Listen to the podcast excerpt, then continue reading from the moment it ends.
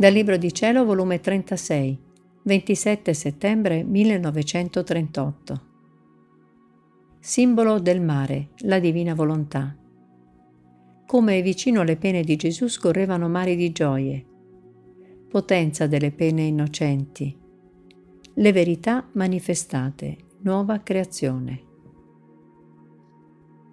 Sono sempre nel mare del voler divino e le mie pene amarezze indicibili le faccio scorrere in esso, affinché restino investite dalla sua forza divina e si cambino in luce per me e per tutti.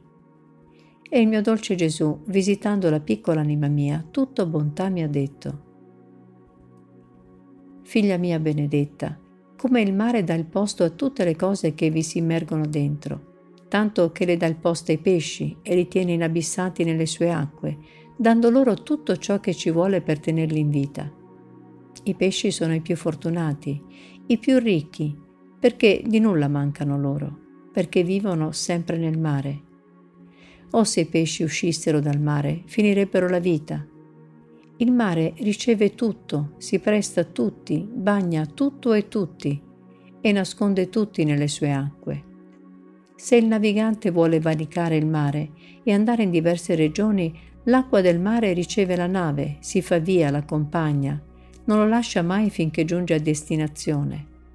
Tutti possono trovare posto nel mare. Tale è la mia volontà.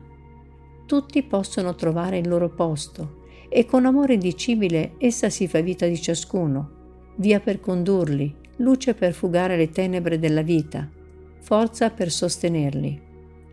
Non li lascia mai soli ciò che fanno essi vuol fare essa insieme. O come si addolora quando vede le creature fuori del suo mare, perché le vede brutte, sporche, tanto dissimili che le fanno schifo. Quindi i più fortunati sono quelli che vivono nel mio volere, sono portati nel grembo delle sue onde e, purché vivano in esso, ci penserà tutto ciò che ci vuole per il loro bene. Dopo ciò, seguivo il mio dolce Gesù nelle sue pene e univo le mie alle sue, per ricevere la forza delle sue pene per sostenere le mie, che mi sentivo come schiacciata. E il mio caro Gesù ha soggiunto con tenerezza indicibile. Figlia mia benedetta, io soffrii pene inaudite, ma vicino a queste mie pene scorrevano mari di gioie, di felicità senza fine. Vedevo il bene che dovevano produrre, vedevo rinchiuse in esse le anime che dovevano salvarsi. E le mie pene, siccome erano pregne d'amore, col calore maturavano le santità più belle, le conversioni più difficili, le grazie più sorprendenti. Ed io sentivo nelle mie pene dolori acerbissimi che mi davano la morte più spietata e crudele, e mari di gioie che mi sostenevano e mi davano la vita se non fossi sostenuto dalle gioie che le mie pene contenevano, io sarei morto la prima pena che soffrii. Tanto era lo strazio che soffrii, né avrei potuto prolungare la vita. Ora le tue pene non solo sono simili alle mie, ma posso dire che sono mie le tue pene, e se tu sapessi quanto ne soffro. Sento la crudezza, lo strazio che mi amareggia fino al fondo del cuore ma anche in queste pene vedo scorrere i mari di gioia, che faranno risorgere la mia volontà bella e maestosa in mezzo alle creature. Tu non sai che cosa è una pena innocente sofferta per causa mia. E tale la sua potenza che i cieli ne restano attoniti e tutti vogliono la soddisfazione, il bene di una pena innocente sofferta. Essa può formare con la sua potenza mari di grazie, di luce, di amore a bene di tutti. Se non fosse per queste pene innocenti che sostengono la mia giustizia, io manderei in rovina tutto il mondo intero. Perciò coraggio, non ti abbattere, figlia mia, fidati di me, e io ci penserò a tutto e a difendere i diritti della mia volontà per farla regnare. Tutto ciò che ho detto sulla mia volontà posso dire che è una nuova creazione, più bella, più molteplice, più maestosa della stessa creazione che vedono tutti. Anzi, o come quest'ultima le resta indietro. E come è impossibile all'uomo distruggerla, soffocare la luce del sole, impedire l'impetuosità del vento, l'aria che tutti respirano e di tutte le cose farne un mucchio.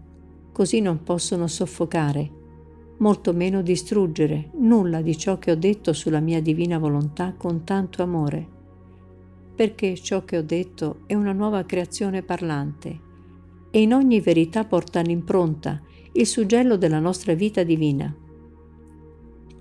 Quindi nelle verità che ti ho manifestato ci sono i soli parlanti, i venti che parlano e travolgono nel mio volere, fino a poter assediare la creatura con l'impero della sua potenza. Ci sono in queste verità le svariate mie bellezze che rapiranno le creature, i mari d'amore da cui saranno continuamente inondate, che col loro dolce mormorio vinceranno i cuori ad amarmi. In queste verità ho messo tutti i beni possibili e immaginabili. Amore che vince, che rapisce, che raddolcisce, che scuote. Non manca nulla per dominare la creatura e per far scendere la mia volontà, con decoro e maestà, insieme con l'esercito delle mie verità, a regnare in mezzo a loro. E toccare questa mia nuova creazione alla creatura non le sarà dato, saprò io ben guardarla e difenderla. E poi, figlia mia, questa nuova creazione mi costa il lavoro non di sei giorni, ma di ben cinquant'anni e più. Come mai potrò permettere che sia repressa, che non abbia la sua vita e non esca alla luce? Ciò sarebbe non avere potenza bastante, ciò non può essere. Me la saprò guardare, né potranno toccare e distruggere una sola mia parola. Mi costa troppo, e quando le cose costano assai si usa tutti i mezzi, tutte le arti, si impegna anche la propria vita per ottenere l'intento. Perciò fammi compiere il lavoro di questa nuova creazione, né ti dar pensiero di quello che dicono e fanno sono le solite volubilità umane, che a un soffio di vento vedono nero, a un altro soffio si tolgono la benda e vedono bianco. Quindi saprò io travolgere tutti e far uscire le mie verità come esercito agguerrito e dominare le creature. Pazienza ci vuole da parte mia e da parte tua, e senza spostarci andiamo avanti.